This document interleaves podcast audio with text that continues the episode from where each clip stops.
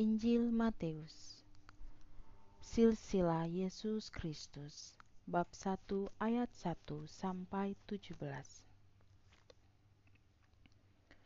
Inilah silsilah Yesus Kristus, anak Daud, anak Abraham. Abraham memperanakan Ishak, Ishak memperanakan Yakub, Yakub memperanakan Yehuda dan saudara-saudaranya. Yehuda memperanakan Peres dan Zera dari Tamar. Peres memperanakan Hezron, Hezron memperanakan Ram, Ram memperanakan Aminadab, Aminadab memperanakan Nahazon, Nahazon memperanakan Salmon, Salmon memperanakan Boas dari Rahab, Boas memperanakan Obed dari Rut, Obed memperanakan Isai, Isai memperanakan Raja Daud, Daud memperanakan Salomo dari istri Uria. Salomo memperanakan Rehabeam. Rehabeam memperanakan Abia. Abia memperanakan Asa.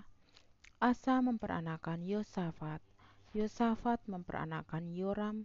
Yoram memperanakan Uzia. Uzia memperanakan Yotam. Yotam memperanakan Ahaz.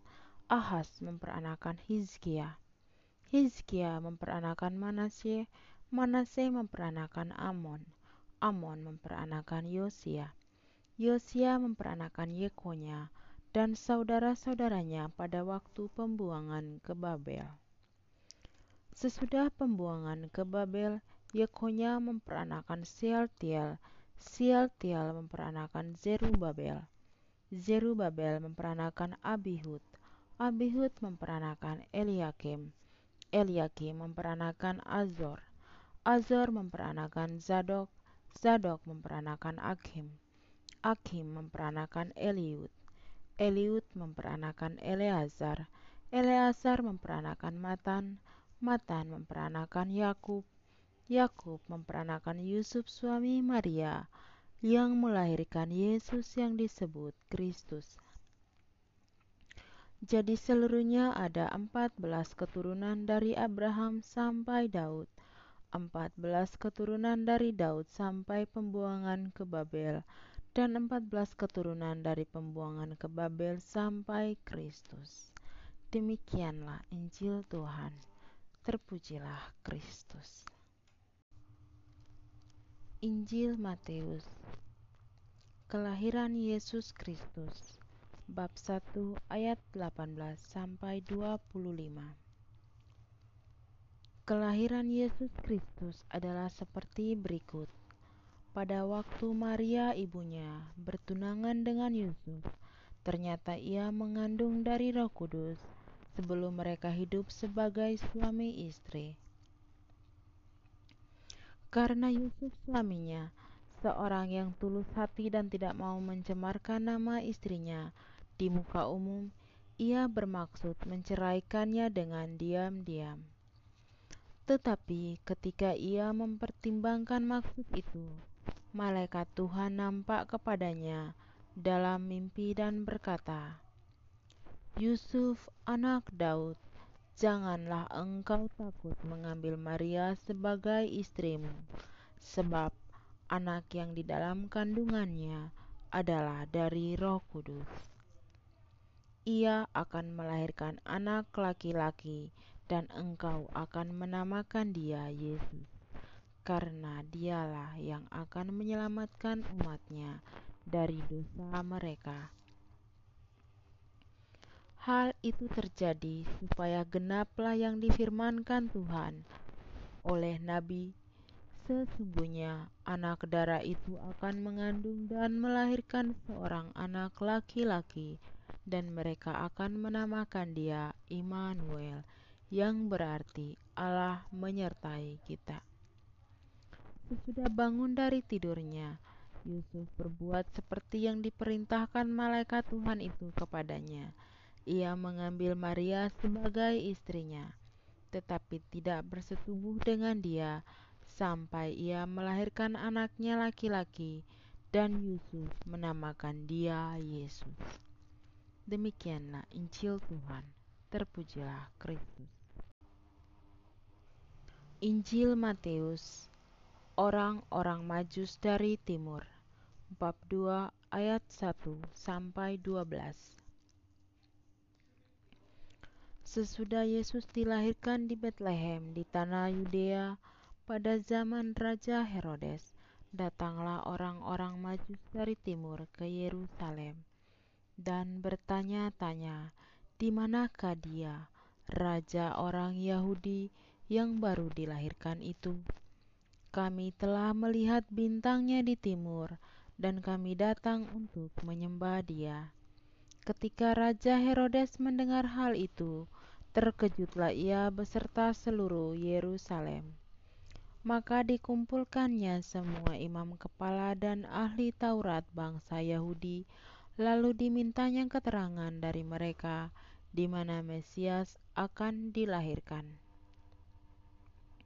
Mereka berkata kepadanya, di Betlehem di tanah Yudea, karena demikianlah ada tertulis dalam kitab Nabi, dan engkau Betlehem, tanah Yehuda, engkau sekali-kali bukanlah yang terkecil di antara mereka yang memerintah Yehuda, karena daripada mula akan bangkit seorang pemimpin yang akan menggembalakan umatku Israel.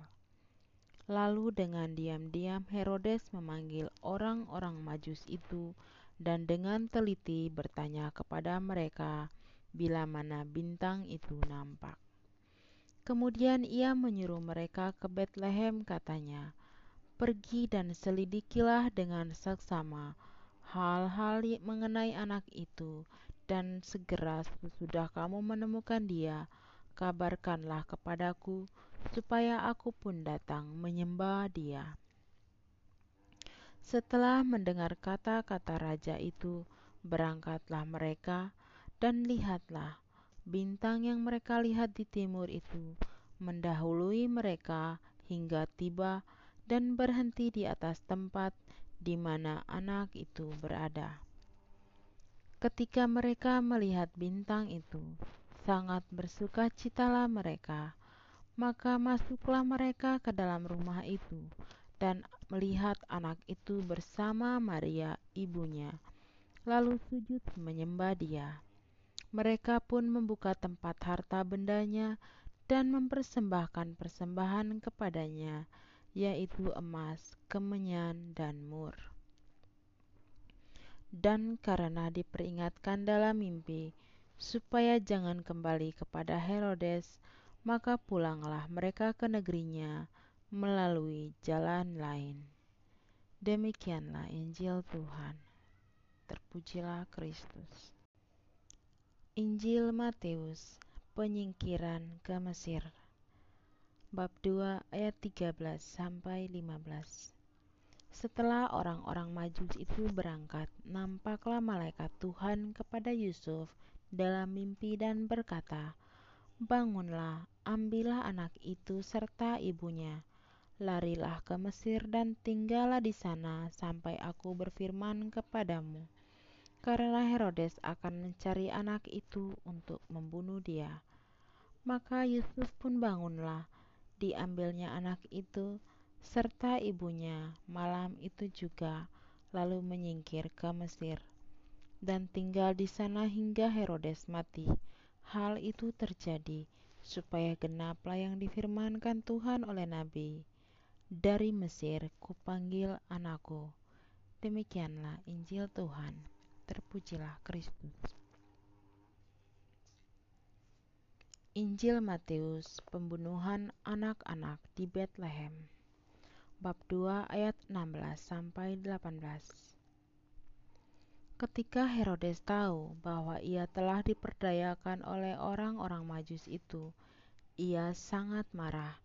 Lalu ia menyuruh membunuh semua anak di Betlehem dan sekitarnya, yaitu anak-anak yang berumur 2 tahun ke bawah, sesuai dengan waktu yang dapat diketahuinya dari orang-orang Majus itu. Dengan demikian genaplah firman yang disampaikan oleh Nabi Yeremia. Terdengarlah suara di Rama, tangis dan ratap yang amat sedih. Rahel menangisi anak-anaknya, dan ia tidak mau dihibur, sebab mereka tidak ada lagi. Demikianlah Injil Tuhan. terpujilah Kristus. Injil Matius, kembali ke Mesir.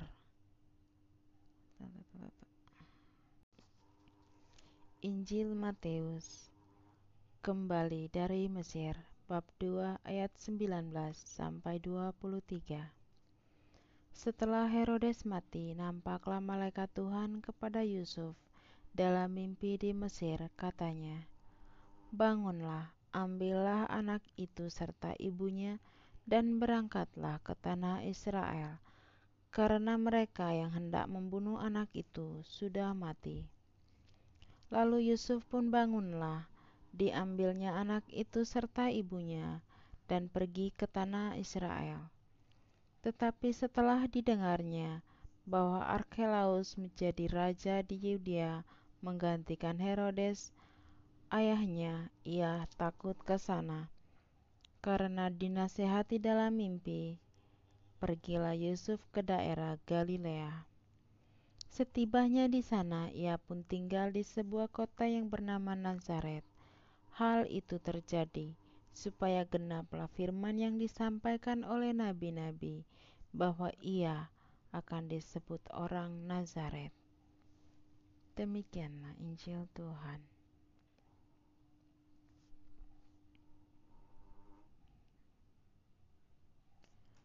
Injil Matius, Yohanes Pembaptis, bab 3 ayat 1 sampai 12.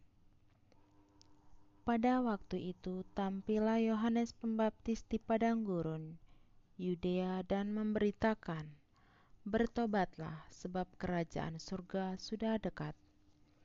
Sesungguhnya dialah yang dimaksudkan Nabi Yesaya ketika ia berkata, "Ada suara orang yang berseru-seru di padang gurun, persiapkanlah jalan untuk Tuhan, luruskanlah jalan baginya." Yohanes memakai jubah bulu unta dan ikat pinggang kulit, dan makanannya belalang dan madu hutan. Maka datanglah kepadanya penduduk dari Yerusalem, dari seluruh Yudea, dan dari seluruh daerah sekitar Yordan. Lalu sambil mengaku dosanya, mereka dibaptis oleh Yohanes di sungai Yordan. Tetapi waktu ia melihat banyak orang Farisi dan orang Saduki datang untuk dibaptis, berkatalah ia kepada mereka, "Hai kamu keturunan ular beludak, siapakah yang mengatakan kepada kamu bahwa kamu dapat melarikan diri dari murka yang akan datang? Jadi hasilkanlah buah yang sesuai dengan pertobatan. Dan janganlah mengira bahwa kamu dapat berkata dalam hatiku, Abraham adalah bapa kami, karena aku berkata kepadamu, Allah dapat menjadikan anak-anak bagi Abraham dari batu-batu ini. Kapak sudah tersedia pada akar pohon, dan setiap pohon yang tidak menghasilkan buah yang baik pasti ditebang dan dibuang ke dalam api. Aku membaptis kamu dengan air sebagai tanda pertobatan, tetapi ia yang datang kemudian daripadaku lebih berkuasa daripadaku, dan aku tidak layak melepaskan kasutnya. Ia akan membaptis kamu dengan Roh Kudus dan dengan api. Aku, alat penampi sudah di tangannya. Ia akan membersihkan tempat pengirikannya dan mengumpulkan gandumnya ke dalam lumbung. Tetapi debu jerami itu akan dibakarnya dalam api yang tidak terpadamkan." Demikianlah Injil Tuhan. Terpujilah Kristus. Injil Matius, Yesus dibaptis Yohanes, bab 3 ayat 13 sampai 17.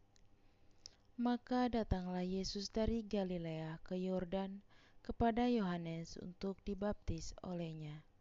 Tetapi Yohanes mencegah dia, katanya, "Akulah yang perlu dibaptis olehmu, dan engkau yang datang kepadaku." Lalu Yesus menjawab, katanya kepadanya, "Biarlah hal ini terjadi, Karena demikianlah sepatutnya kita menggenapkan seluruh kehendak Allah. Dan Yohanes pun menurutinya. Sesudah dibaptis, Yesus segera keluar dari air, dan pada waktu itu juga langit terbuka, dan ia melihat Roh Allah seperti burung merpati turun ke atasnya. Lalu terdengarlah suara dari surga yang mengatakan, "Inilah anakku yang kukasihi, kepadanyalah aku berkenan." Demikianlah Injil Tuhan. Terpujilah Kristus. Injil Matius, pencobaan di padang gurun, bab 4 ayat 1 sampai 11. Maka Yesus dibawa oleh Roh ke padang gurun untuk dicobai iblis. Dan setelah berpuasa 40 hari dan 40 malam, akhirnya laparlah Yesus. Lalu datanglah si pencoba itu dan berkata kepadanya, "Jika engkau anak Allah, perintahkanlah supaya batu-batu ini menjadi roti." Tetapi Yesus menjawab, "Ada tertulis, manusia hidup bukan dari roti saja, tetapi dari setiap firman yang keluar dari mulut Allah." Kemudian iblis membawanya ke kota suci dan menempatkan dia di bubungan bait Allah.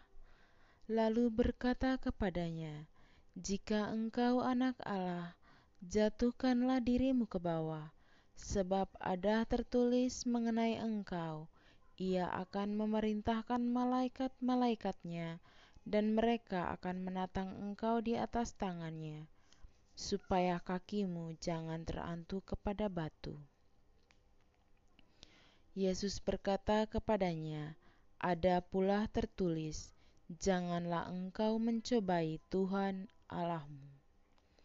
Dan iblis membawanya pula ke atas gunung yang sangat tinggi dan memperlihatkan kepadanya semua kerajaan dunia dengan kemegahannya.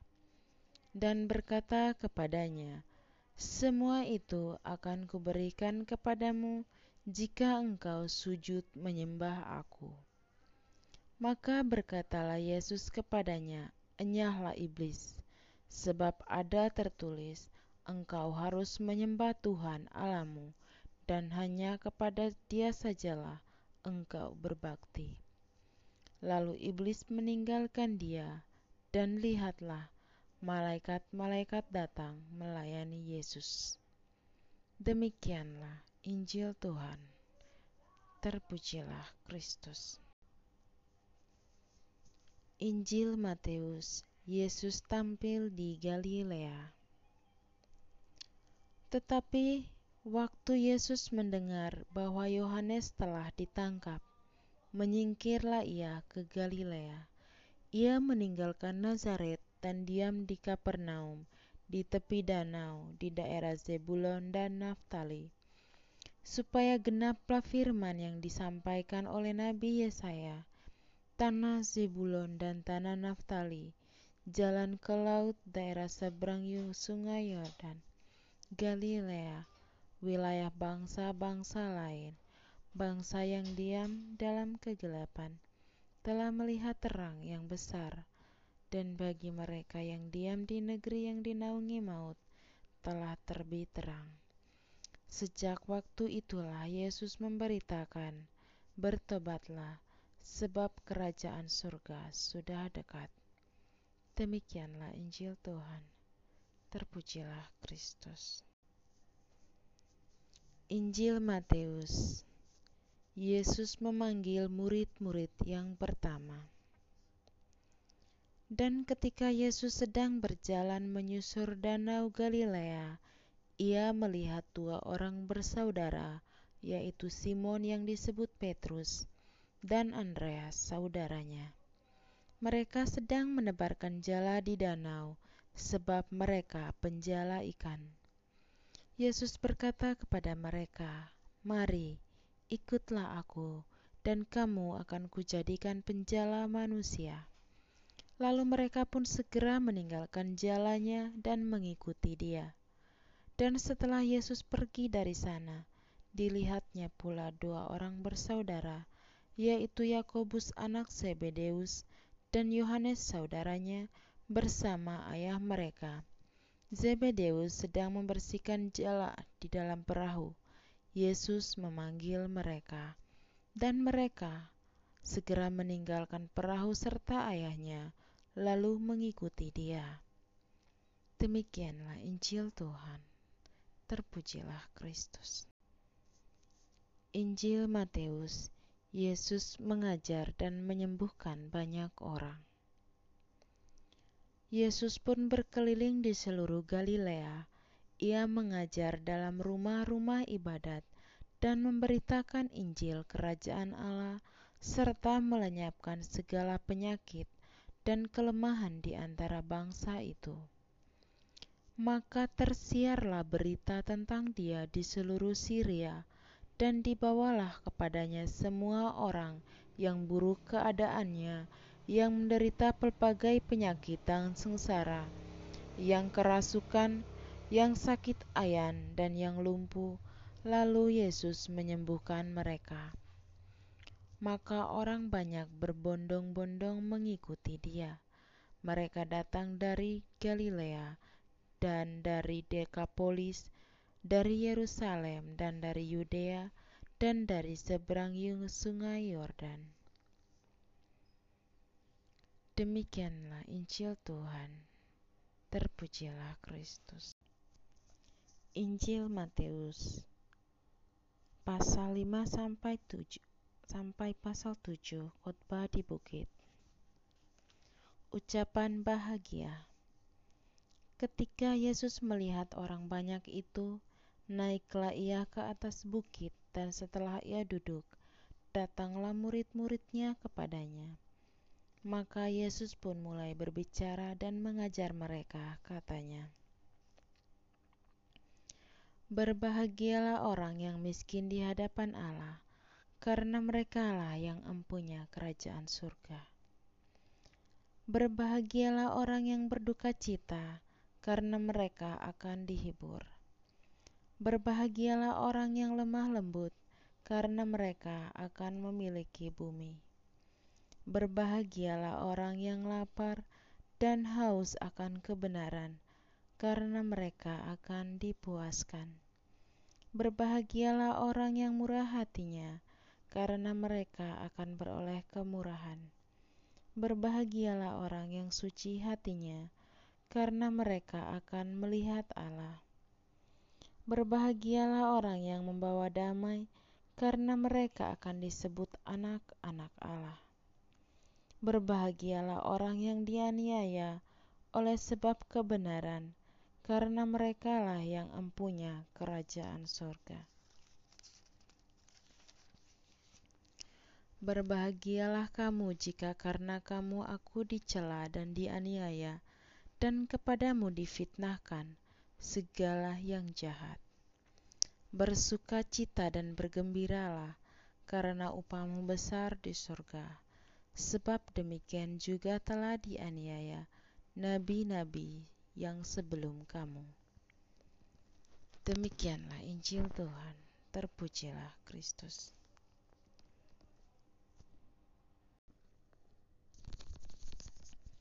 Injil Matius, garam dunia dan terang dunia. Bab 5 ayat 13 sampai 16. Kamu adalah garam dunia. Jika garam itu menjadi tawar, dengan apakah ia diasinkan? Tidak ada lagi gunanya selain dibuang dan diinjak orang. Kamu adalah terang dunia. Kota yang terletak di atas gunung tidak mungkin tersembunyi. Lagi pula orang tidak menyalakan pelita, lalu meletakkannya di bawah gantang, melainkan di atas kaki dian, sehingga menerangi semua orang di dalam ruangan itu. Demikianlah hendaknya terangmu bercahaya di depan orang, supaya mereka melihat perbuatanmu yang baik dan memuliakan Bapamu yang di surga. Demikianlah Injil Tuhan. Terpujilah Kristus. Injil Matius, Yesus dan Hukum Taurat. Bab 5 ayat 17 sampai 48. Janganlah kamu menyangka bahwa aku datang untuk meniadakan hukum Taurat atau kitab para nabi. Aku datang bukan untuk meniadakannya, melainkan untuk menggenapinya. Karena aku berkata kepadamu, sesungguhnya selama belum lenyap langit dan bumi ini, satu iota atau satu titik pun tidak akan ditiadakan dari hukum Taurat sebelum semuanya terjadi. Karena itu, siapa yang meniadakan salah satu perintah hukum Taurat, sekalipun yang paling kecil, dan mengajarkannya demikian kepada orang lain, ia akan menduduki tempat yang paling rendah di dalam kerajaan surga. Tetapi siapa yang melakukan dan mengajarkan segala perintah-perintah hukum Taurat, ia akan menduduki tempat yang tinggi di dalam kerajaan surga. Maka aku berkata kepadamu, jika hidup keagamaanmu tidak lebih benar daripada hidup keagamaan ahli-ahli Taurat dan orang-orang Farisi, sesungguhnya kamu tidak akan masuk ke dalam kerajaan surga. Kamu telah mendengar yang difirmankan kepada nenek moyang kita, jangan membunuh. Siapa yang membunuh harus dihukum. Tetapi aku berkata kepadamu, setiap orang yang marah terhadap saudaranya harus dihukum. Siapa yang berkata kepada saudaranya kafir, harus dihadapkan ke mahkamah agama, dan siapa yang berkata jahil harus diserahkan ke dalam neraka yang menyala-nyala. Sebab itu, jika engkau mempersembahkan persembahanmu di atas mezbah, dan engkau teringat akan sesuatu yang ada di dalam hati saudaramu terhadap engkau, tinggalkanlah persembahanmu di depan mezbah itu, dan pergilah berdamai dahulu dengan saudaramu, lalu kembali untuk mempersembahkan persembahanmu itu. Segeralah berdamai dengan lawanmu selama engkau bersama-sama dengan dia di tengah jalan, supaya lawanmu itu jangan menyerahkan engkau kepada hakim, dan hakim itu menyerahkan engkau kepada pembantunya, dan engkau dilemparkan ke dalam penjara. Aku berkata kepadamu, sesungguhnya engkau tidak akan keluar dari sana sebelum engkau membayar hutangmu sampai lunas. Kamu telah mendengar firman, jangan berzina. Tetapi aku berkata kepadamu, setiap orang yang memandang perempuan serta menginginkannya sudah berzina dengan dia di dalam hatinya. Maka jika matamu yang kanan menyesatkan engkau, jungkilah dan buanglah. Karena lebih baik bagimu jika satu dari anggota tubuhmu binasa, daripada tubuhmu dengan utuh dicampakkan ke dalam neraka. Dan jika tanganmu yang kanan menyesatkan engkau, penggalah dan buanglah itu, karena lebih baik bagimu jika satu dari anggota tubuhmu binasa, daripada tubuhmu dengan utuh masuk neraka. Telah difirmankan juga, siapa yang menceraikan istrinya harus memberi surat cerai kepadanya. Tetapi aku berkata kepadamu, setiap orang yang menceraikan istrinya, kecuali karena zina, ia menjadikan istrinya berzina, dan siapa yang kawin dengan perempuan yang diceraikan, ia berbuat zina. Kamu telah mendengar pula yang difirmankan kepada nenek moyang kita, Jangan bersumpah palsu, melainkan peganglah sumpahmu di depan Tuhan. Tetapi aku berkata kepadamu, janganlah sekali-kali bersumpah, baik demi langit, karena langit adalah tahta Allah, maupun demi bumi, karena bumi adalah tumpuan kakinya, ataupun demi Yerusalem, karena Yerusalem adalah kota raja besar. Janganlah juga engkau bersumpah demi kepalamu, karena engkau tidak berkuasa memutihkan atau menghitamkan sehelai rambut pun. Jika ya, hendaklah kamu katakan ya. Jika tidak, hendaklah kamu katakan tidak. Apa yang lebih daripada itu berasal dari si jahat. Kamu telah mendengar firman, mata ganti mata, dan gigi ganti gigi.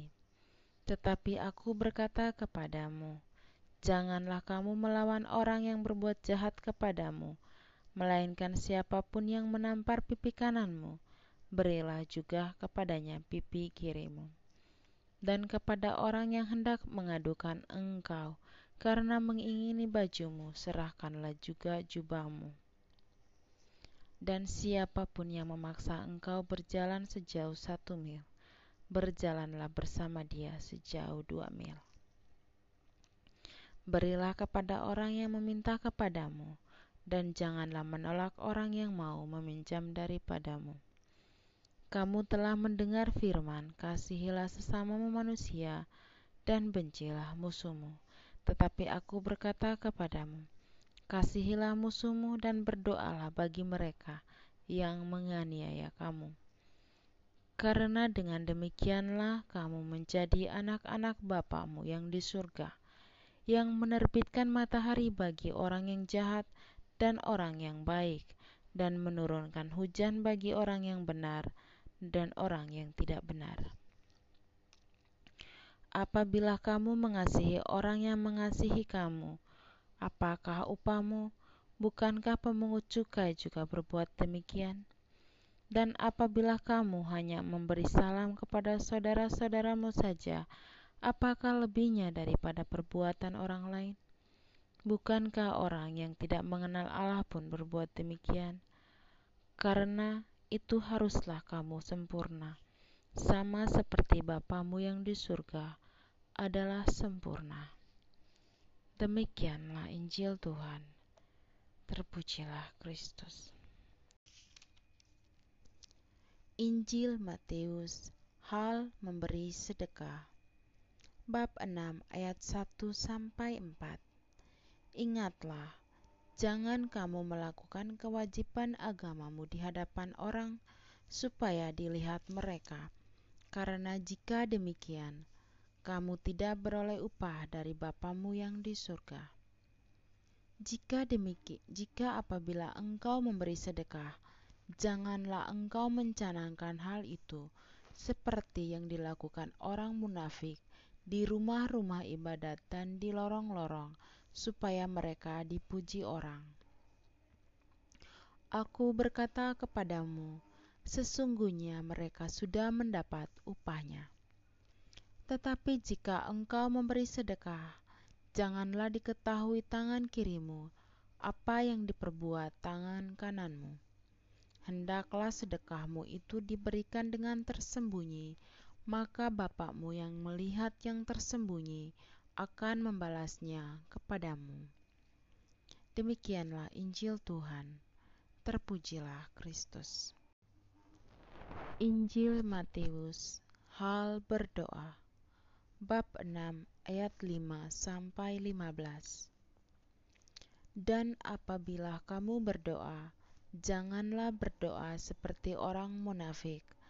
Mereka suka mengucapkan doanya dengan berdiri dalam rumah-rumah ibadat dan pada tikungan-tikungan jalan raya, supaya mereka dilihat orang. Aku berkata kepadamu, sesungguhnya mereka sudah mendapat upahnya. Tetapi jika engkau berdoa, masuklah ke dalam kamarmu, tutuplah pintu dan berdoalah kepada Bapamu yang ada di tempat tersembunyi. Maka Bapamu yang melihat yang tersembunyi akan membalasnya kepadamu. Lagi pula dalam doamu itu janganlah kamu bertele-tele seperti kebiasaan orang yang tidak mengenal Allah. Mereka menyangka bahwa karena banyaknya kata-kata doanya akan dikabulkan. Jadi, janganlah kamu seperti mereka, karena Bapakmu mengetahui apa yang kamu perlukan sebelum kamu minta kepadanya. Karena itu, berdoalah demikian.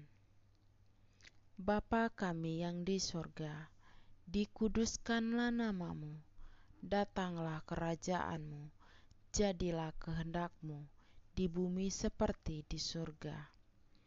Berikanlah kami pada hari ini makanan kami yang secukupnya, dan ampunilah kami akan kesalahan kami, seperti kami juga mengampuni orang yang bersalah kepada kami. Dan janganlah membawa kami ke dalam pencobaan, tetapi lepaskanlah kami daripada yang jahat. Karena Engkaulah yang empunya kerajaan dan kuasa dan kemuliaan sampai selama-lamanya. Amin. Karena jikalau kamu mengampuni kesalahan orang, Bapa-Mu yang di surga akan mengampuni kamu juga. Tetapi, jikalau kamu tidak mengampuni orang, Bapa-Mu juga tidak akan mengampuni kesalahanmu. Demikianlah Injil Tuhan. Terpujilah Kristus. Injil Matius, hal berpuasa. Bab 6 ayat 16-18.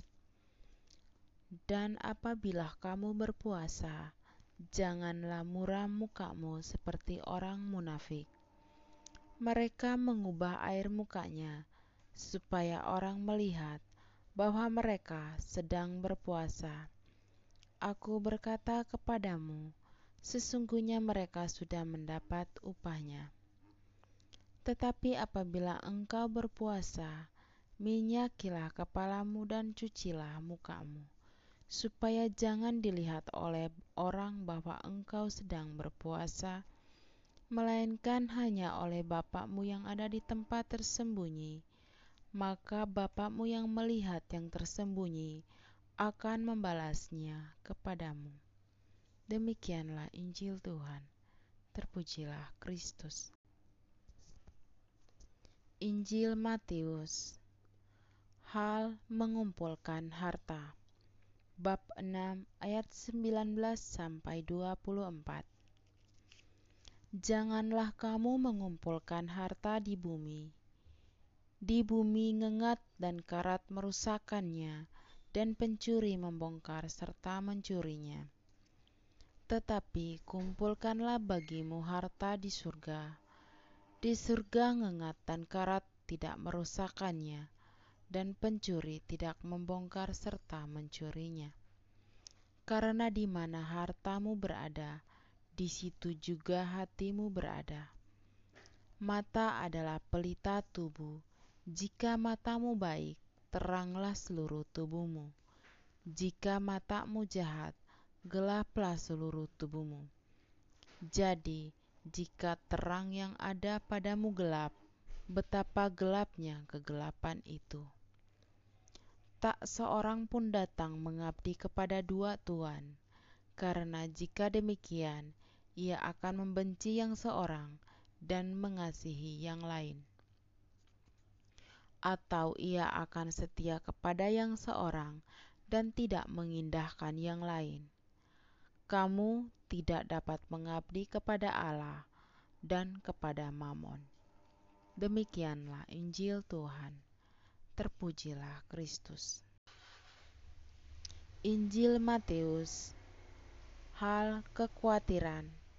Bab 6 ayat 25-34. Karena itu aku berkata kepadamu, janganlah khawatir akan hidupmu, akan apa yang hendak kamu makan atau minum, dan janganlah khawatir pula akan tubuhmu, akan apa yang hendak kamu pakai. Bukankah hidup itu lebih penting daripada makanan, dan tubuh itu lebih penting daripada pakaian? Pandanglah burung-burung di langit, yang tidak menabur dan tidak menuai, dan tidak mengumpulkan bekal dalam lumbung, namun diberi makan oleh Bapa-Mu yang di surga. Bukankah kamu jauh melebihi burung-burung itu? Siapakah di antara kamu yang karena kekhawatirannya dapat menambahkan sehasta saja pada jalan hidupnya?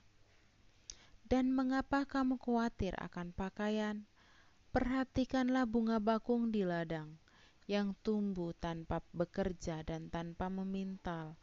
Namun aku berkata kepadamu, Salomo dalam segala kemegahannya pun tidak berpakaian seindah salah satu dari bunga itu. Jadi, jika demikian Allah mendandani rumput di ladang, yang hari ini ada dan besok dibuang ke dalam api, tidakkah ia akan terlebih lagi mendandani kamu, hai orang yang kurang percaya?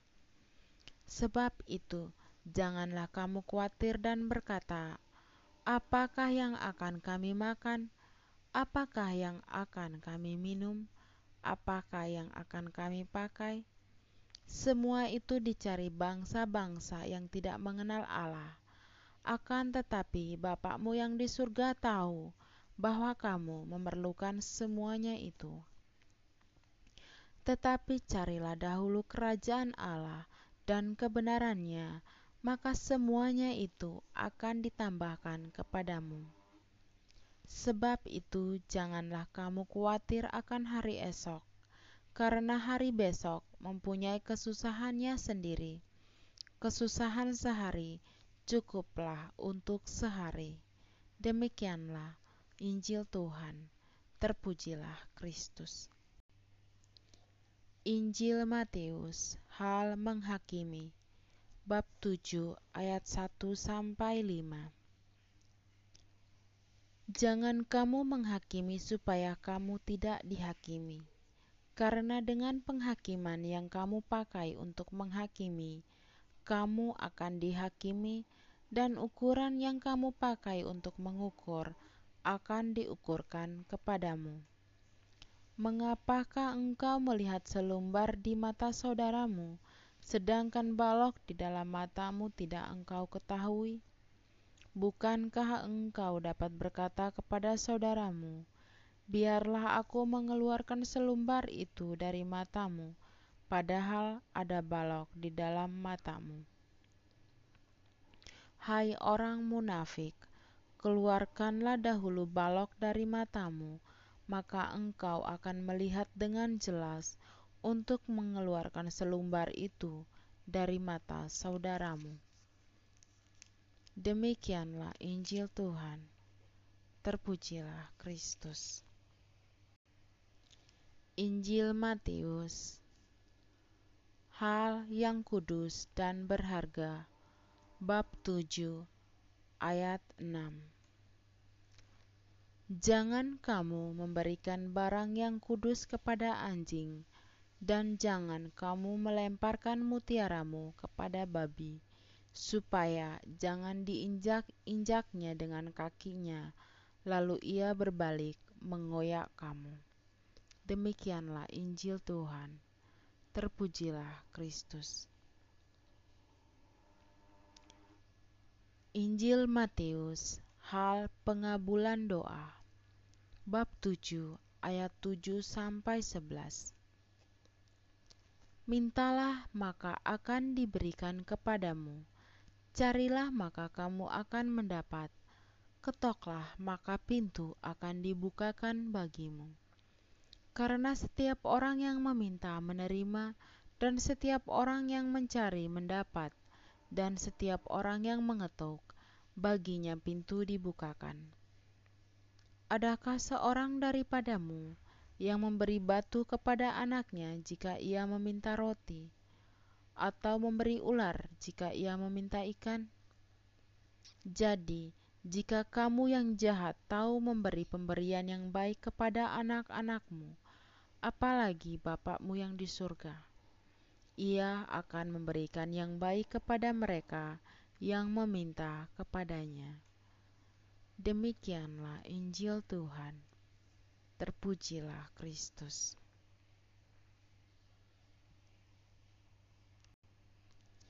Injil Matius, Jalan yang Benar, Bab 7 ayat 12-14.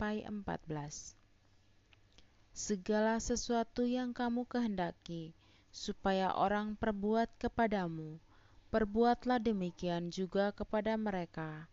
Itulah isi seluruh hukum Taurat dan kitab para nabi. Masuklah melalui pintu yang sesak itu, karena lebarlah pintu dan luaslah jalan yang menuju kepada kebinasaan, dan banyak orang yang masuk melaluinya. Karena sesaklah pintu dan sempitlah jalan yang menuju kepada kehidupan, dan sedikit orang yang mendapatinya. Demikianlah Injil Tuhan. Terpujilah Kristus. Injil Matius, Hal Pengajaran yang Sesat, Bab 7 ayat 15-23.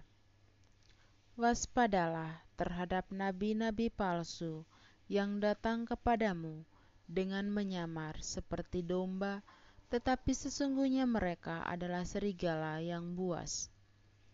Dari buahnya lah kamu akan mengenal mereka. Dapatkah orang memetik buah anggur dari semak duri, atau buah arah dari rumput duri? Demikianlah setiap pohon yang baik menghasilkan buah yang baik, sedangkan pohon yang tidak baik menghasilkan buah yang tidak baik. Tidak mungkin pohon yang baik itu menghasilkan buah yang tidak baik, ataupun pohon yang tidak baik itu menghasilkan buah yang baik. Dan setiap pohon yang tidak menghasilkan buah yang baik pasti ditebang dan dibuang ke dalam api. Jadi, dari buahnya kamu akan mengenal mereka. Bukan setiap orang yang berseru kepadaku, Tuhan, Tuhan, akan masuk ke dalam kerajaan surga, melainkan dia yang melakukan kehendak Bapakku yang di surga. Pada hari terakhir, banyak orang akan berseru kepadaku, Tuhan, Tuhan, bukankah kami bernubuat demi namamu, dan mengusir setan demi namamu, dan mengadakan banyak mujizat demi namamu juga? Pada waktu itulah, aku akan berterus terang kepada mereka, dan berkata, Aku tidak pernah mengenal kamu. Enyahlah daripadaku, kamu sekalian pembuat kejahatan. Demikianlah Injil Tuhan. Terpujilah Kristus. Injil Matius, Dua Macam Dasar, Bab 7 ayat 24-27. Setiap orang yang mendengar perkataanku ini akan dan melakukannya, ia sama dengan orang yang bijaksana yang mendirikan rumahnya di atas batu. Kemudian turunlah hujan dan datanglah banjir, lalu angin melanda rumah itu, tetapi rumah itu tidak rubuh sebab didirikan di atas batu. Tetapi setiap orang yang mendengar perkataanku ini dan tidak melakukannya, ia sama dengan orang yang bodoh, yang mendirikan rumahnya di atas pasir. Kemudian turunlah hujan dan datanglah banjir, lalu angin melanda rumah itu, sehingga rubuhlah rumah itu, dan hebatlah kerusakannya. Demikianlah Injil Tuhan. Terpujilah Kristus. Injil Matius, Kesan Pendengar, Bab 7 ayat 28-29. Dan setelah Yesus mengakhiri perkataan ini, takjublah orang banyak itu mendengar pengajarannya. Sebab ia mengajar mereka sebagai orang yang berkuasa, tidak seperti ahli-ahli Taurat mereka. Demikianlah Injil Tuhan. Terpujilah Kristus. Injil Matius. Yesus menyembuhkan seorang yang sakit kusta. Bab 8 ayat 1-4. Setelah Yesus turun dari bukit, orang banyak berbondong-bondong mengikuti dia. Maka datanglah seorang yang sakit kusta kepadanya, lalu sujud menyembah dia dan berkata, "Tuhan, jika Tuhan mau, Tuhan dapat mentahirkan aku." Lalu Yesus mengulurkan tangannya, menjamah orang itu dan berkata, "Aku mau, jadilah engkau tahir." Seketika itu juga tahirlah orang itu daripada kustanya. Lalu Yesus berkata kepadanya, "Ingatlah, jangan engkau memberitahukan hal ini kepada siapapun, tetapi pergilah, perlihatkanlah dirimu kepada imam, dan persembahkanlah persembahan yang diperintahkan Musa sebagai bukti bagi mereka." Demikianlah Injil Tuhan. Terpujilah Kristus. Injil Matius. Yesus menyembuhkan hamba seorang perwira di Kapernaum. Bab 8 ayat 5-13. Ketika Yesus masuk ke Kapernaum, datanglah seorang perwira, mendapatkan dia, dan memohon kepadanya, "Tuan, hambaku berbaring di rumah karena sakit lumpuh, dan ia sangat menderita." Yesus berkata kepadanya, "Aku akan datang menyembuhkannya." Tetapi jawab perwira itu kepadanya, "Tuan, aku tidak layak menerima Tuhan di dalam rumahku. Katakan saja sepatah kata, maka hambaku itu akan sembuh.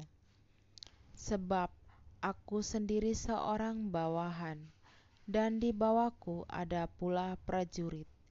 Jika aku berkata kepada salah seorang prajurit itu, 'Pergi,' maka ia pergi, dan kepada seorang lagi, 'Datang,' maka ia datang. Ataupun kepada hambaku, 'Kerjakanlah ini,' maka ia mengerjakannya." Tetapi setelah Yesus mendengar hal itu, heranlah ia dan berkata kepada mereka yang mengikutinya, "Aku berkata kepadamu, sesungguhnya iman sebesar ini tidak pernah aku jumpai pada seorang pun di antara orang Israel. Aku berkata kepadamu, banyak orang akan datang dari timur dan barat, dan duduk makan bersama-sama dengan Abraham, Ishak, dan Yakub di dalam kerajaan surga. Sedangkan anak-anak kerajaan itu akan dicampakkan ke dalam kegelapan yang paling gelap. Di sanalah akan terdapat ratap dan kertak gigi." Lalu Yesus berkata kepada perwira itu, "Pulanglah dan jadilah kepadamu seperti yang engkau percaya." Maka pada saat itu juga sembuhlah hambanya. Demikianlah Injil Tuhan. Terpujilah Kristus. Bacaan dari Injil Matius bab 8 ayat 14-17. Yesus menyembuhkan ibu mertua Petrus dan orang-orang lain. Setibanya di rumah Petrus, Yesus pun melihat ibu mertua Petrus terbaring karena sakit demam. Maka dipegangnya tangan perempuan itu, lalu lenyaplah demamnya. Ia pun bangunlah dan melayani dia. Menjelang malam, dibawalah kepada Yesus banyak orang yang kerasukan setan, dan dengan sepatah kata Yesus mengusir roh-roh itu dan menyembuhkan orang-orang yang menderita sakit. Hal itu terjadi supaya genaplah firman yang disampaikan oleh Nabi Yesaya, "Dialah yang memikul kelemahan dan menanggung penyakit kita." Demikianlah Injil Tuhan. Terpujilah Kristus. Inilah Injil Yesus Kristus karangan Santo Matius, bab 8 ayat 18-22. Hal mengikut Yesus. Ketika Yesus melihat orang banyak mengelilinginya, ia menyuruh bertolak ke seberang. Lalu datanglah seorang ahli Taurat dan berkata kepadanya, "Guru, aku akan mengikuti engkau kemana saja engkau pergi." Yesus berkata kepadanya, "Serigala mempunyai liang dan burung mempunyai sarang, tetapi anak manusia tidak mempunyai tempat untuk meletakkan kepalanya." Seorang lain, yaitu salah seorang muridnya, berkata kepadanya, "Tuhan, izinkanlah aku pergi dahulu menguburkan ayahku." Tetapi Yesus berkata kepadanya, "Ikutlah aku dan biarlah orang mati menguburkan orang mati mereka." Demikianlah Injil Tuhan. Terpujilah Kristus. Inilah Injil Yesus Kristus karangan Santo Matius, bab 8 ayat 23-27. Angin ribut diredakan. Lalu Yesus naik ke dalam perahu dan murid-muridnya pun mengikutinya. Sekonyong-konyong mengamuklah angin ribut di danau itu, sehingga perahu itu ditimbus gelombang, tetapi Yesus tidur. Maka datanglah murid-muridnya membangunkan dia, katanya, "Tuhan, tolonglah, kita binasa." Ia berkata kepada mereka, "Mengapa kamu takut, kamu yang kurang percaya?" Lalu bangunlah Yesus menghardik angin dan danau itu, maka danau itu menjadi teduh sekali. Dan heranlah orang-orang itu, katanya, "Orang apakah dia ini, sehingga angin dan danau pun taat kepadanya?" Demikianlah Injil Tuhan. Terpujilah Kristus. Inilah Injil Yesus Kristus karangan Santo Matius. Bab 8 ayat 28-34. Dua orang yang kerasukan disembuhkan. Setibanya di seberang, yaitu di daerah orang Gadara, datanglah dari pekuburan dua orang yang kerasukan setan menemui Yesus. Mereka sangat berbahaya, sehingga tidak seorang pun yang berani melalui jalan itu. Dan mereka itu pun berteriak, katanya, "Apa urusanmu dengan kami, hai anak Allah? Adakah engkau kemari untuk menyiksa kami sebelum waktunya?" Tidak jauh dari mereka itu sejumlah besar babi sedang mencari makan. Maka setan-setan itu meminta kepadanya, katanya, "Jika engkau mengusir kami, suruhlah kami pindah ke dalam kawanan babi itu." Kata Yesus. Yesus berkata kepada mereka, "Pergilah." Lalu keluarlah mereka dan masuk ke dalam babi-babi itu. Maka terjunlah seluruh kawanan babi itu dari tepi jurang ke dalam danau dan mati di dalam air. Maka larilah penjaga-penjaga babi itu, dan setibanya di kota, diceritakanlah segala sesuatu juga tentang orang-orang yang kerasukan setan itu. Maka keluarlah seluruh kota mendapatkan Yesus, dan setelah mereka berjumpa dengan dia, mereka pun mendesak supaya ia meninggalkan daerah mereka. Demikianlah Injil Tuhan. Terpujilah Kristus. Inilah Injil Yesus Kristus karangan Santo Matius, bab 9 ayat 1-8. Orang lumpuh disembuhkan. Sesudah itu naiklah Yesus ke dalam perahu lalu menyeberang. Kemudian sampailah ia ke kotanya sendiri. Maka dibawa oranglah kepadanya seorang lumpuh yang terbaring di tempat tidurnya. Ketika Yesus melihat iman mereka, berkatalah ia kepada orang lumpuh itu, "Percayalah, hai anakku, dosamu sudah diampuni." Maka berkatalah beberapa orang ahli Taurat dalam hatinya, "Ia menghujat Allah." Tetapi Yesus mengetahui pikiran mereka, lalu berkata, "Mengapa kamu memikirkan hal-hal yang jahat di dalam hatimu? Manakah lebih mudah? Mengatakan dosamu sudah diampuni, atau mengatakan bangunlah dan berjalanlah. Tetapi supaya kamu tahu bahwa di dunia ini Anak manusia berkuasa mengampuni dosa. Lalu berkatalah ia kepada orang lumpuh itu, bangunlah, angkatlah tempat tidurmu dan pulanglah ke rumahmu. Dan orang itu pun bangun lalu pulang. Maka orang banyak yang melihat hal itu takut, lalu memuliakan Allah yang telah memberikan kuasa sedemikian itu kepada manusia. Demikianlah Injil Tuhan. Terpujilah Kristus. Inilah Injil Yesus Kristus karangan Santo Matius bab 9 ayat 9 sampai 13. Matius pemungut cukai mengikut Yesus. Setelah Yesus pergi dari situ, ia melihat seorang yang bernama Matius duduk di rumah cukai, lalu ia berkata kepadanya, "Ikutlah aku." Maka berdirilah Matius lalu mengikuti dia. Kemudian ketika Yesus makan di rumah Matius, datanglah banyak pemungut cukai dan orang berdosa dan makan bersama-sama dengan dia dan murid-muridnya.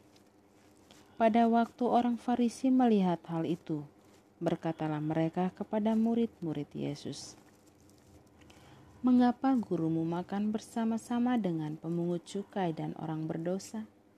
Yesus mendengarnya dan berkata, "Bukan orang sehat yang memerlukan tabib, tetapi orang sakit. Jadi pergilah dan pelajarilah arti firman ini. Yang ku kehendaki ialah belas kasihan dan bukan persembahan. Karena aku datang bukan untuk memanggil orang benar, melainkan orang berdosa." Demikianlah Injil Tuhan. Terpujilah Kristus. Inilah Injil Yesus Kristus karangan Santo Matius. Bab 9 ayat 14 sampai 17. Hal berpuasa. Kemudian datanglah murid-murid Yohanes kepada Yesus dan berkata, "Mengapa kami dan orang Farisi berpuasa, tetapi murid-murid-Mu tidak?" Jawab Yesus kepada mereka, "Dapatkah sahabat-sahabat mempelai laki-laki berduka cita selama mempelai itu bersama mereka? Tetapi waktunya akan datang mempelai itu diambil dari mereka, dan pada waktu itulah mereka akan berpuasa. Tidak seorang pun menambalkan secari kain yang belum susut pada baju yang tua, karena jika demikian kain penambal itu akan mencabik baju itu, lalu makin besarlah koyaknya.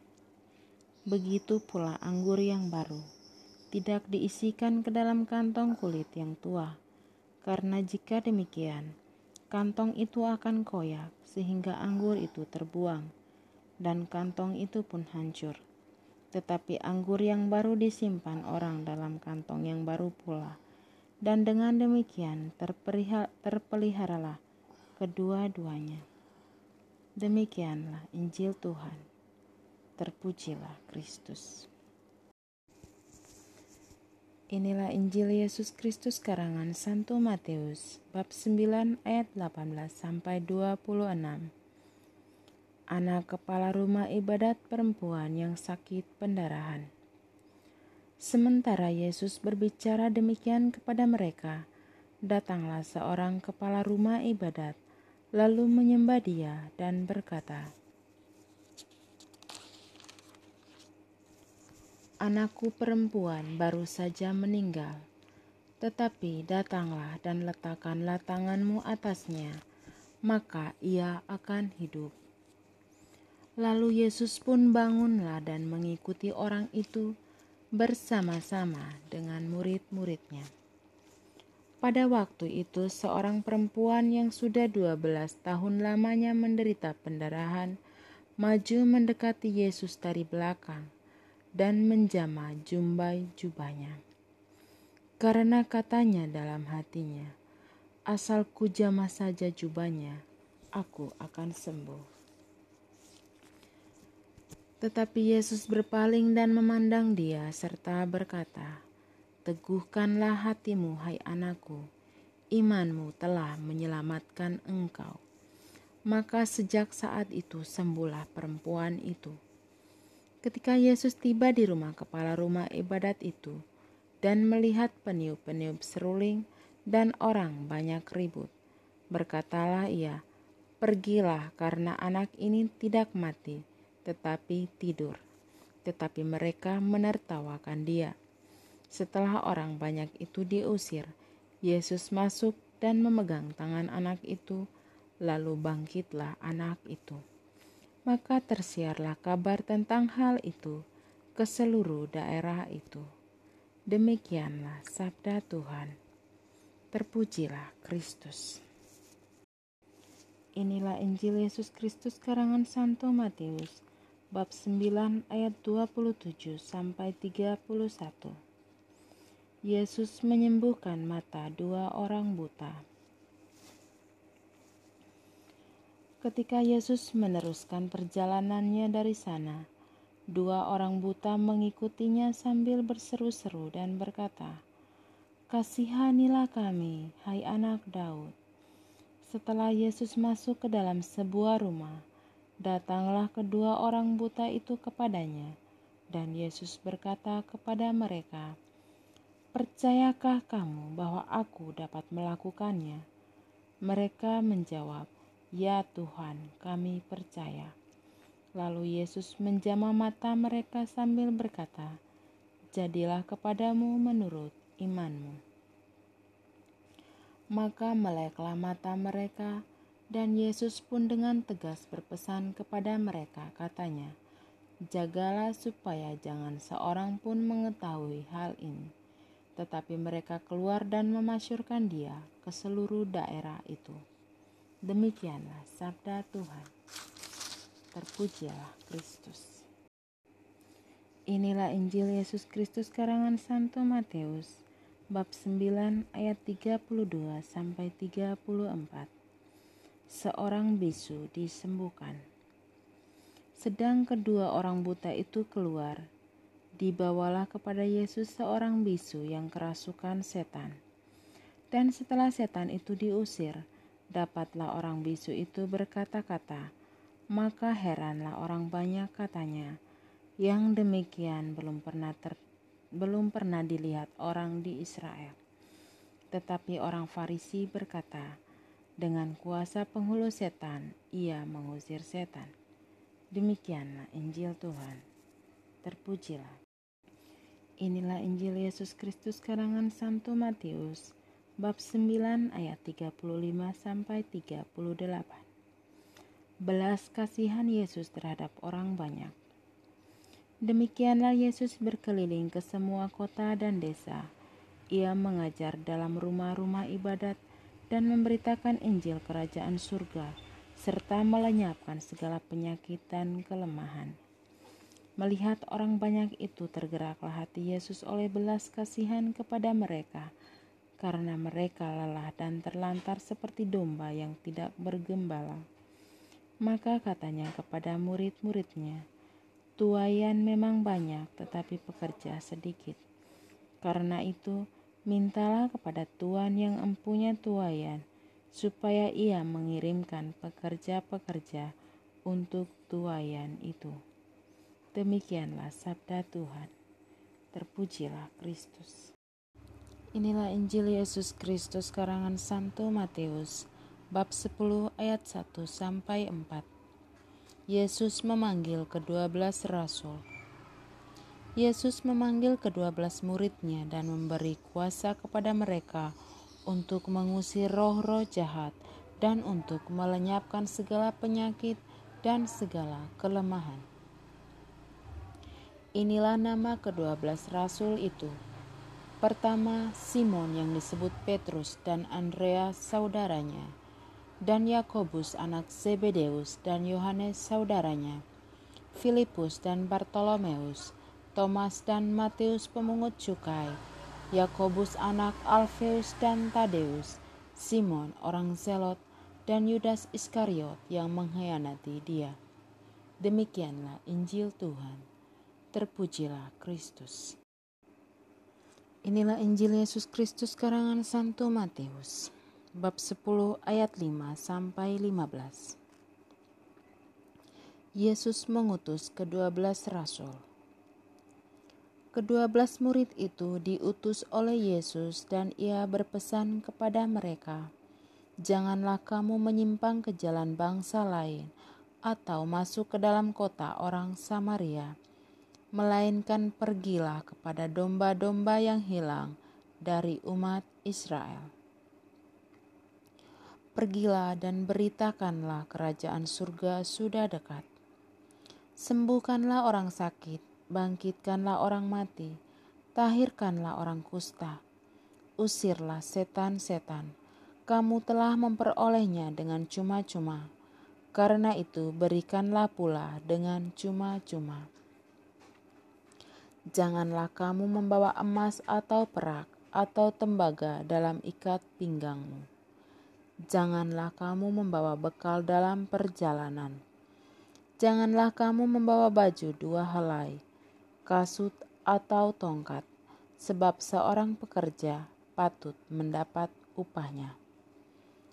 Apabila kamu masuk kota atau desa, carilah di situ seorang yang layak dan tinggallah padanya sampai kamu berangkat. Apabila kamu masuk rumah orang, berilah salam kepada mereka. Jika mereka layak menerimanya, salammu itu turun ke atasnya. Jika tidak, salammu itu kembali kepadamu. Dan apabila seorang tidak menerima kamu dan tidak mendengar perkataanmu, keluarlah dan tinggalkanlah rumah atau kota itu dan kebaskanlah debunya dari kakimu. Aku berkata kepadamu, sesungguhnya pada hari penghakiman tanah Sodom dan Gomora akan lebih ringan tanggungannya daripada kota itu." Demikianlah Injil Tuhan. Terpujilah Kristus. Inilah Injil Yesus Kristus karangan Santo Matius, bab 10 ayat 16 sampai 33. Penganiayaan yang akan datang dan pengakuan akan Yesus. "Lihat, aku mengutus kamu seperti domba ke tengah-tengah serigala. Sebab itu hendaklah kamu cerdik seperti ular dan tulus seperti merpati. Tetapi waspadalah terhadap semua orang, karena ada yang akan menyerahkan kamu kepada majelis agama dan mereka akan menyesah kamu di rumah ibadatnya. Dan karena aku, kamu akan digiring ke muka penguasa-penguasa dan raja-raja sebagai suatu kesaksian bagi mereka dan bagi orang-orang yang tidak mengenal Allah. Apabila mereka menyerahkan kamu, janganlah kamu khawatir akan bagaimana dan akan apa yang harus kamu katakan. Karena semuanya itu akan dikaruniakan kepadamu pada saat itu juga. Karena bukan kamu yang berkata-kata, melainkan roh Bapamu, dia yang akan berkata-kata di dalam kamu. Orang akan menyerahkan saudaranya untuk dibunuh, demikian juga seorang ayah akan anaknya. Dan anak-anak akan memberontak terhadap orang tuanya, dan akan membunuh mereka. Dan kamu akan dibenci semua orang oleh karena namaku. Tetapi orang yang bertahan sampai pada kesudahannya akan selamat. Apabila mereka menganiaya kamu dalam kota yang satu, larilah ke kota yang lain. Karena aku berkata kepadamu, sesungguhnya sebelum kamu selesai mengunjungi kota-kota Israel, Anak manusia sudah datang. Seorang murid tidak lebih daripada gurunya, atau seorang hamba daripada tuannya. Cukuplah bagi seorang murid jika ia menjadi sama seperti gurunya, dan bagi seorang hamba jika ia menjadi sama seperti tuannya. Jika tuan rumah disebut Belzebul, apalagi seisi rumahnya. Jadi janganlah kamu takut terhadap mereka, karena tidak ada sesuatu pun yang tertutup, yang tidak akan dibuka, dan tidak ada sesuatu pun yang tersembunyi yang tidak akan diketahui. Apa yang kukatakan kepadamu dalam gelap, katakanlah itu dalam terang. Dan apa yang dibisikkan ke telingamu, beritakanlah itu dari atas atap rumah. Dan janganlah kamu takut kepada mereka yang dapat membunuh tubuh, tetapi yang tidak berkuasa membunuh jiwa. Takutlah terutama kepada Dia yang berkuasa membinasakan, baik jiwa maupun tubuh di dalam neraka. Bukankah burung pipit dijual 2 ekor seduit, namun seekor pun daripadanya tidak akan jatuh ke bumi di luar kehendak Bapamu.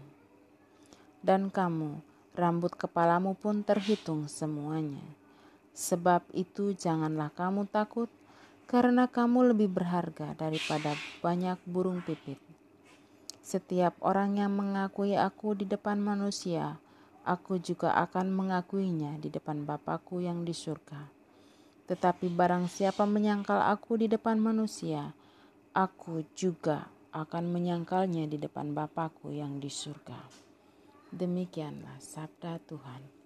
Terpujilah Kristus. Inilah Injil Yesus Kristus karangan Santo Matius, bab 10 ayat 34 sampai bab 11 ayat 1. Yesus membawa pemisahan bagaimana mengikut Yesus. Jangan kamu menyangka bahwa Aku datang untuk membawa damai di atas bumi. Aku datang bukan untuk membawa damai, melainkan pedang. Sebab Aku datang untuk memisahkan orang dari ayahnya, anak perempuan dari ibunya, menantu perempuan dari ibu mertuanya, dan musuh orang ialah orang-orang seisi rumahnya. Barang siapa mengasihi bapa atau ibunya lebih daripadaku, ia tidak layak bagiku. Dan barang siapa mengasihi anaknya laki-laki atau perempuan lebih daripadaku, ia tidak layak bagiku. Barang siapa tidak memikul salibnya dan mengikut Aku, ia tidak layak bagiku. Barang siapa mempertahankan nyawanya, ia akan kehilangan nyawanya. Dan barang siapa kehilangan nyawanya karena Aku, ia akan memperolehnya. Barang siapa menyambut kamu, ia menyambut Aku. Dan barang siapa menyambut Aku, ia menyambut Dia yang mengutus Aku. Barang siapa menyambut seorang nabi sebagai nabi, ia akan menerima upah nabi. Dan barang siapa menyambut seorang benar sebagai orang benar, ia akan menerima upah orang benar. Dan barang siapa memberi air sejuk secangkir saja pun kepada salah seorang yang kecil ini, karena ia muridku, Aku berkata kepadamu, sesungguhnya ia tidak akan kehilangan upahnya daripadanya. Setelah Yesus selesai berpesan kepada ke-12 muridnya, pergilah ia dari sana untuk mengajar dan memberitakan Injil di dalam kota-kota mereka. Demikianlah Injil Tuhan. Terpujilah Kristus. Inilah Injil Yesus Kristus karangan Santo Matius, bab 11 ayat 2 sampai 19. Yesus dan Yohanes Pembaptis. Di dalam penjara, Yohanes mendengar tentang pekerjaan Kristus. Lalu menyuruh murid-muridnya bertanya kepadanya, "Engkaukah yang datang itu, atau haruskah kami menantikan orang lain?"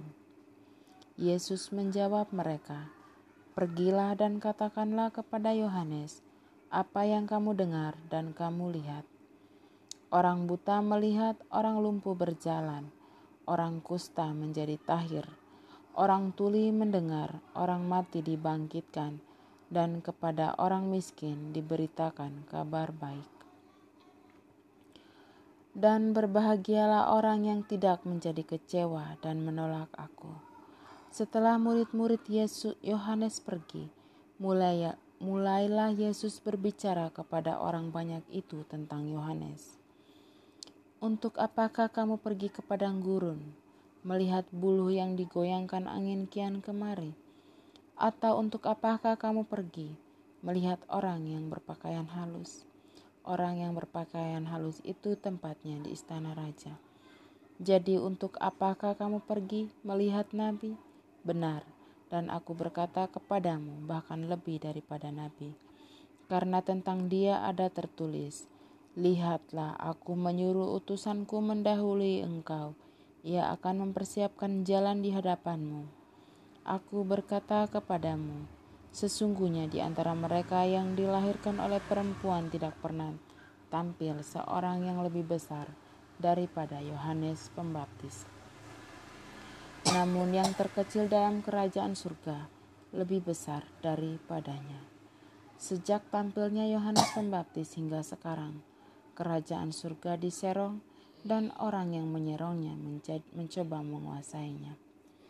Sebab semua nabi dan kitab Taurat bernubuat hingga tampilnya Yohanes. Dan jika kamu mau menerimanya, ialah Elia yang akan datang itu. Siapa bertelinga hendaklah ia mendengar. Dengan apakah akan kuumpamakan angkatan ini? Mereka itu seumpama anak-anak yang duduk di pasar dan berseru kepada teman-temannya, kami meniup seruling bagimu, tetapi kamu tidak menari. Kami menyanyikan kidung duka, tetapi kamu tidak berkabung. Karena Yohanes datang, ia tidak makan dan tidak minum, dan mereka berkata, ia kerasukan setan. Kemudian anak manusia datang, ia makan dan minum, dan mereka berkata, lihatlah, ia seorang pelahap dan peminum, sahabat pemungut cukai dan orang berdosa, tetapi hikmat Allah dibenarkan oleh perbuatannya. Demikianlah sabda Tuhan. Terpujilah Kristus. Inilah Injil Yesus Kristus karangan Santo Matius, bab 11 ayat 20 sampai 24. Yesus mengecam beberapa kota. Lalu Yesus mulai mengecam kota-kota yang tidak bertobat. Sekalipun di situ ia paling banyak melakukan mujizat-mujizatnya. Celakalah engkau Korazin, celakalah engkau Betsaida, karena jika di Tirus dan di Sidon terjadi mujizat-mujizat yang telah terjadi di tengah-tengah kamu, sudah lama mereka bertobat dan berkabung.